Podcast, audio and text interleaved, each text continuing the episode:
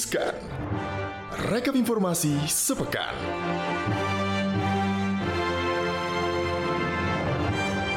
Halo Sobat Cuan, Hai, hai, selamat datang Selamat datang di mana? di Rizka Rekap informasi sepekan. Bersama saya Sinta Zahara Ini pasti asing banget ya sama suaranya Soalnya biasanya Maria Katarina Maria Katarina ini ke mana ya? Eh, mungkin Maria Katarina sedang healing-healing nih.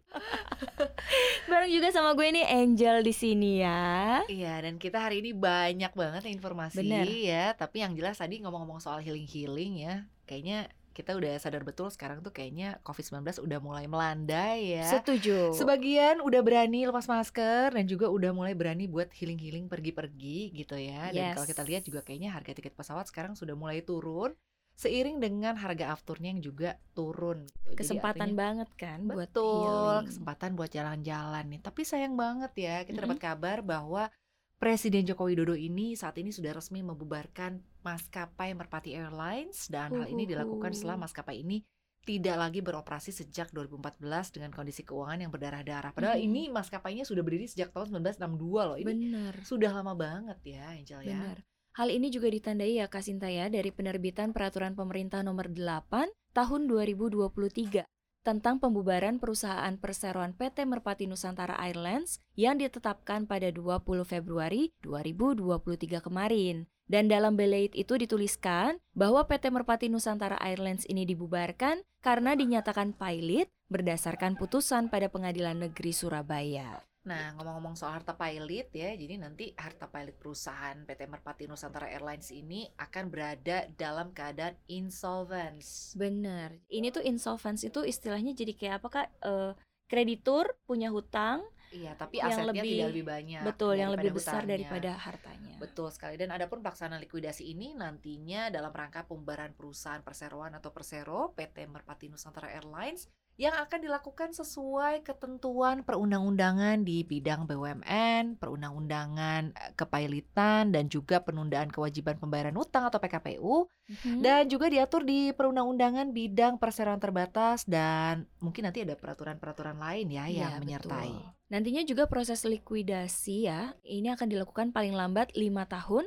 terhitung sejak PT Merpati Nusantara Airlines ini dinyatakan pilot. Sehingga semua kekayaannya ujung-ujungnya akan disetorkan kepada kas negara. Karena kan memang 96% saham dari Merpati Airlines ini kan miliknya pemerintah gitu ya. Iya, dan memang kalau kita lihat Merpati Airlines ini kan sudah tidak beroperasi sejak tahun 2014 ya. Betul. Dan sertifikat pengoperasian atau Air Operator Certificate yang merupakan syarat utama maskapai untuk terbang telah dicabut di tahun 2015. Tapi mungkin bersyukur ya, aku Mhm. pernah nyobain naik eh, Merpati Airlines. Jadi sebelum Merpati Airlines akhirnya sekarang sudah dibubarkan, Mm-mm. pernah ngerasain naik Merpati Airlines beberapa kali. Wah. Iya, pernah nyobain dari Jakarta ke Bali. Ah. Alhamdulillah ya, pernah ya nyobain ya. Aku belum pernah. Jadi itu Ya, mungkin sedih. yang generasi-generasi milenial belum sempet ya Bener, nyobain belum. eh, apa namanya naik Merpati Airlines. Tapi ngomong-ngomong soal transportasi umum ya, biasanya Yes. kan kalau kita healing-healing identiknya tuh naik pesawat gitu ya. Tapi Iya. healing-healing tuh nggak perlu naik pesawat loh. Masih banyak Ada. pilihan transportasi lain begitu ya yang Betul. bisa mengantarkan kita untuk bisa berpindah dari satu kota ke kota yang dan lain. nggak harus keluar kota Betul. jalan-jalan antar kota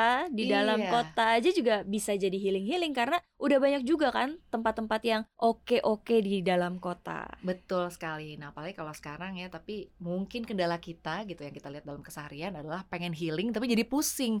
Karena macetnya luar biasa. tetap macet Tetap macet. Apalagi tahu gak sih Angel kerugian negara begitu ya akibat kemacetan di Jabodetabek ini bisa sekitar 71,4 triliun rupiah per tahun nih Wow. gara-gara pemborosan bahan bakar dan juga waktu yang hilang ini kalau ngomongin waktu yang hilang nyebelin aku sih ya. setuju sih kalau waktu Lemes yang ya hilang gitu. bener. Harusnya mungkin kita bisa eh, dari satu tempat ke tempat yang lain butuh waktu hanya sekitar setengah jam, tapi karena macet kita harus menghabiskan waktu sekitar dua dua atau jam. tiga kali lipatnya ya kan Betul banget. Dan apalagi kan kalau sekarang mungkin pilihan-pilihan transportasi umum sih dilihat sudah mulai banyak, tapi kita lihat ya sebetulnya apakah memang transportasi umum ini sudah cukup ya? Seperti Iya. misalnya kita sebut saja LRT ya. Ini kalau moda transportasi LRT ini kan di Jabodetabek ini akan mulai eh, beroperasi secara komersial di akhir Juli 2023. Jadi nanti kalau dari Bogor, Depok, Tangerang atau Bekasi wilayah sudah penyangga mulai- ya Iya, Mm-mm. sudah mulai ada pilihan selain daripada bawa kendaraan sendiri, udah keburu pusing di Bener. jalan ya. Tapi kalau ngomongin transportasi umum gitu ya,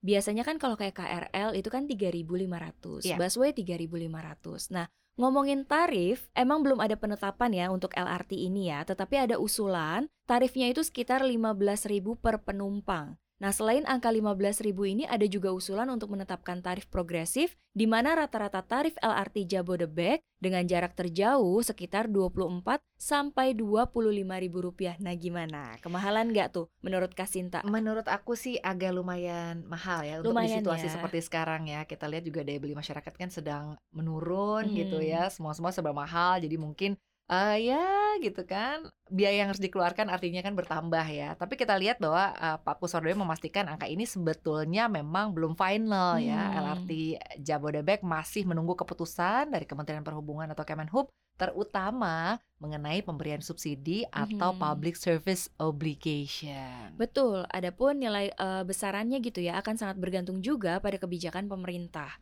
Jadi semakin besar nilai PSO-nya, maka tarif LRT Jabodebek ini bisa semakin ditekan.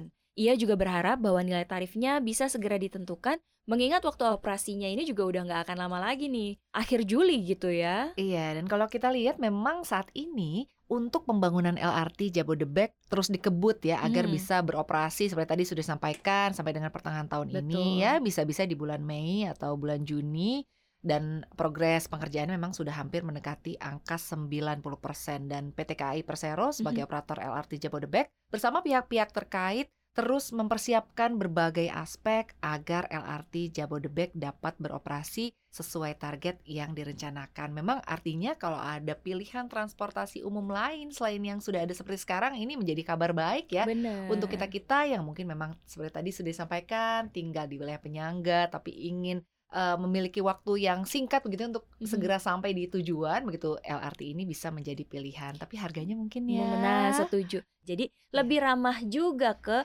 para penumpang. betul gitu. sekali apalagi kalau sekarang gitu ya melihat harga-harga semuanya serba mahal betul gitu ya setuju. bahan pokok mahal nih sekarang Setuju. transportasi umum juga tidak murah gitu ya memang kalau mahal dan murah itu relatif tapi jangan sampai nanti gara-gara transportasi umum yang mahal gaji yang nggak naik-naik terus kita jadi berhutang gitu kan tapi ngomong soal hutang nih banyak banget milenial yang berhutang hingga Wow. miliaran sebetulnya apa sih penyebabnya nih Jal? Iya, jadi milikin utang kan emang salah satu hal yang sebenarnya ini paling dihindari nama banyak orang ya, Kak. Ya. Namun, ada beberapa kondisi yang memaksa seseorang itu harus atau terpaksa berhutang. Salah satunya itu saat ada banyak kebutuhan mendesak, tahu kan milenial.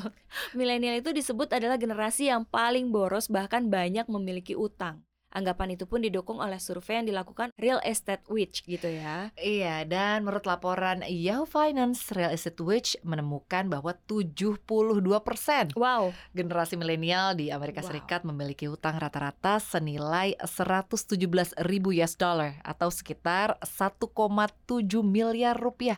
Nah ini artinya gimana nih? Perlu perencanaan seperti apa lagi nih supaya tidak berhutang ya? Artinya menyesuaikan pemasukan dengan pengeluaran agar tidak besar pasak dan daripada tiang, lalu juga jangan sampai berhutang ya. dan Tapi harus rajin-rajin dengerin cuap-cuap cuan kak. Karena kita ngasih banyak banget insight di sini kan? Betul banget. supaya tidak terlilit utang. Jadi harus bisa mengelola keuangan sendiri gitu ya.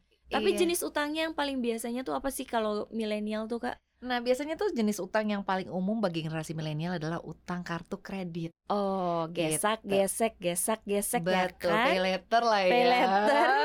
Tapi dilaporkan lebih dari 2 per 3 generasi milenial memiliki utang kepada perusahaan penyedia kartu kredit Mhm. untuk membiayai kehidupannya sehari-hari. Nah, berdasarkan hasil survei tersebut Mhm. ada 67% ya generasi milenial yang memiliki utang kartu kredit dengan rata-rata utang sebesar 5.349 US dollar atau sekitar 81,1 juta rupiah. Nah, ini artinya 48% memiliki pinjaman mahasiswa, ada 42% memiliki pinjaman pribadi dan juga ada 40% yang memiliki utang mobil dan 33% memiliki hipotek atau utang jangka panjang untuk membeli properti. Jadi memang ini eh, boleh dibilang fenomena di era perlambatan ekonomi ya, semakin banyak berhutang tapi kebutuhannya tidak terhindarkan ya. Mobil sudah menjadi kebutuhan primer kalau sekarang Benar. ya, apalagi rumah juga sudah menjadi kebutuhan Benar. primer ya. Mungkin daripada sewa sekarang orang lebih memilih untuk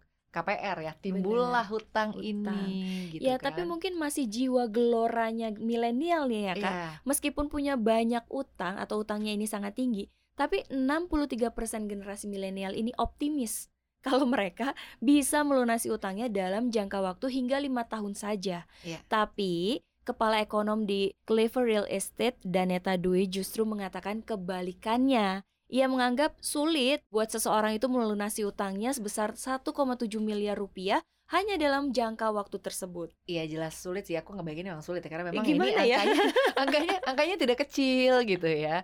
Tapi untuk pendekatannya sendiri begitu ya, ini sebetulnya kan utang ini memiliki dampak yang buruk ya pada Mm-mm. kesehatan mental seseorang. Stres loh, berhutang Bener. itu stres banget gitu. Karena kepikiran kan. kepikiran gitu. Dan kalau misalnya punya income pasti aja udah untuk sehari-hari untuk simpenan terus ngelunasin utang nanti kalau nggak ada akhirnya gali lubang tutup lubang gali lubang tutup lubang gitu nggak sih? Betul sekali. Dan ini ada sekitar 41% generasi milenial yang merasa pesimis dengan keuangan mereka dan 32% menyesal telah berhutang. Tapi mau gimana lagi ya Nah. gitu. Kadang-kadang gaya hidup ini memaksa kita ya akhirnya hutang menjadi pilihan begitu. Seperti tadi sampaikan kan kartu kredit sekarang wah gitu banyaknya anak-anak milenial nih yang berhutangnya karena Apalagi apply kartu kredit sangatlah mudah saat ini kan? benar sangat mudah dan memang terlalu banyak tawaran menarik Betul. Angel. Promo, promo, promo. promo ya terlalu banyak tawaran menarik aduh gimana nih uang belum ada ya udahlah kita kredit aja gitu ya tapi Gimana sebetulnya dong?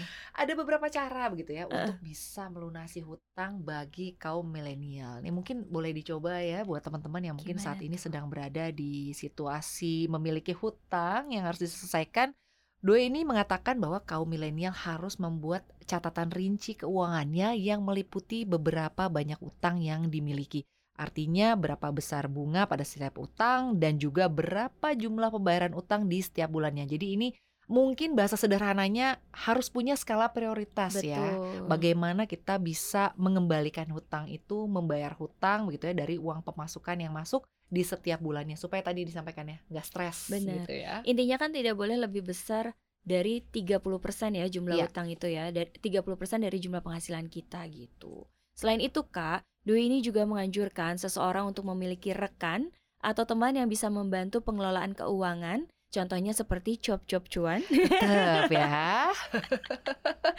Karena ini bisa menjadi seperti pengingat gitu Kak ketika kita ingin melakukan pengeluaran, kita bisa ngontrol pemasukan, pengeluaran serta catatan keuangan dan membantu proses kita juga menabung. Betul Intinya banget. untuk mencapai financial freedom gitu kan. Iya, selain dengerin dari cuap-cuap cuan supaya lebih sehat, tadi kan ngomongin soal oh iya kalau berhutang tuh mental kita jadi stres gitu karena ada Betul. utang. Kita olahraga. Wah, ya kan? setuju. Kita olahraga. Jadi daripada belanja-belanja, mungkin kan walaupun mungkin konsumsi masyarakat ini menjadi penyumbang utama ya dari PDB kita gitu, tapi nggak Betul. ada salahnya kita pergi olahraga. Nah, ngomong-ngomong soal olahraga nih menurut Angel Mungkin gak sih Apa gitu ya tuh? Indonesia menjadi tuan rumah Piala Dunia? Mungkin nggak ya sebenarnya ya kak. Kalau kita kan udah pernah nyelenggarain Asian Games, tapi skalanya masih Asia. Terus eh, Mandalika kemarin ya, itu juga berhasil lah ya gitu. Nah tapi kalau Piala Dunia, deg-degan gak sih? Skalanya dunia loh ini Iya, soalnya nggak kan. pesimis enggak? Enggak, enggak pesimis Iya. kok. Cuma Hmm, boleh dicoba ya.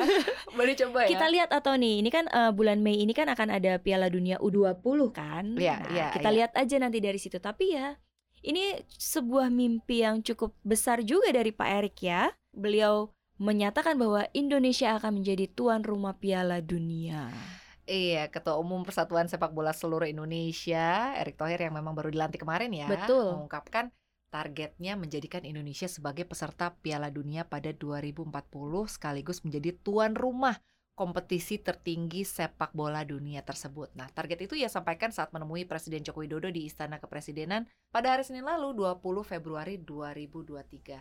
Dan Menteri BUMN itu turut membawa jajaran lengkap ya, pengurus PSSI termasuk dua waketum dan juga 12 EXO. Ini sebuah kabar yang menggembirakan ya, Sangat menggembirakan, optimisme betul. ya. Ia juga menjelaskan bahwa target ini akan direalisasikan dengan cara menciptakan cetak biru atau blueprint jangka pendek, menengah, dan juga panjang. Nantinya blueprint itu akan termasuk memperbaiki infrastruktur sepak bola hingga timnas. Nah, jangan lupa Pak Erik, diperbaiki juga penontonnya. Setuju nggak sih? Tertib supaya iya, supaya tertib gitu loh.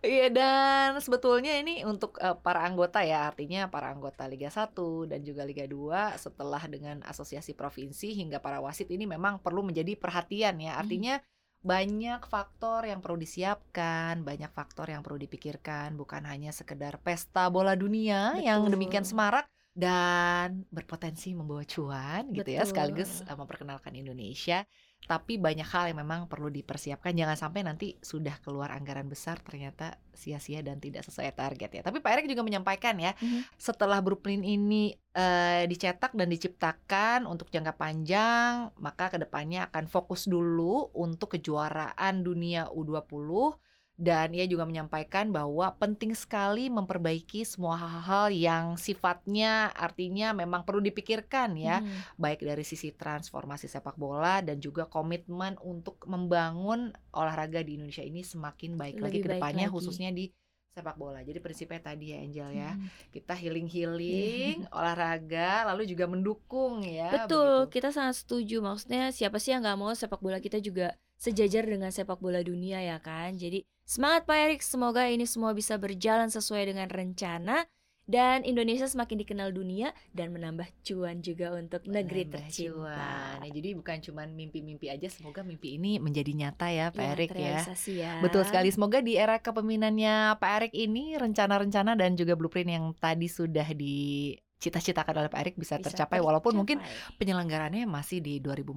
Semoga kita juga panjang umur ya Angel jadi Amin, bisa bisa menyaksikan nonton. ya kan? Iya, Betul. bisa lihat nanti kayak apa sih gitu kan. kesuksesan dan perhelatan yang uh, megah pastinya ya. Betul banget. Nah, itu dia tadi ya Yes. ringkasan informasi sepekan bersama saya Sinta Zahara. dan juga saya Angel Valentina dan untuk sobat cuan jangan lupa nih untuk terus dengarkan podcast Cuap Cuap Cuan di mana aja kak Ada di Spotify, ada di Apple Podcast, Google Podcast, dan juga Anchor. Jangan lupa dengerin sampai habis podcastnya supaya kamu nih dapat keseluruhan insight-nya dan juga bagaimana sih sebetulnya pengelolaan keuangan Sobat Cuan bisa lebih baik setiap bulannya, setiap harinya, dan setiap waktunya. betul Follow juga Instagram Cuap Cuan di @cuap underscore cuan. subscribe juga dong akun YouTube-nya karena kita punya berita-berita ataupun video-video menarik di Cuap Cuap Cuan kemudian jangan lupa untuk di like, komen, dan share sebanyak-banyaknya bantu subscribe juga ya gitu aja sobat cuan kalau gitu Sinta Zara pamit. Angel pamit bye bye Sampai Happy jumpa lagi. weekend. Happy weekend.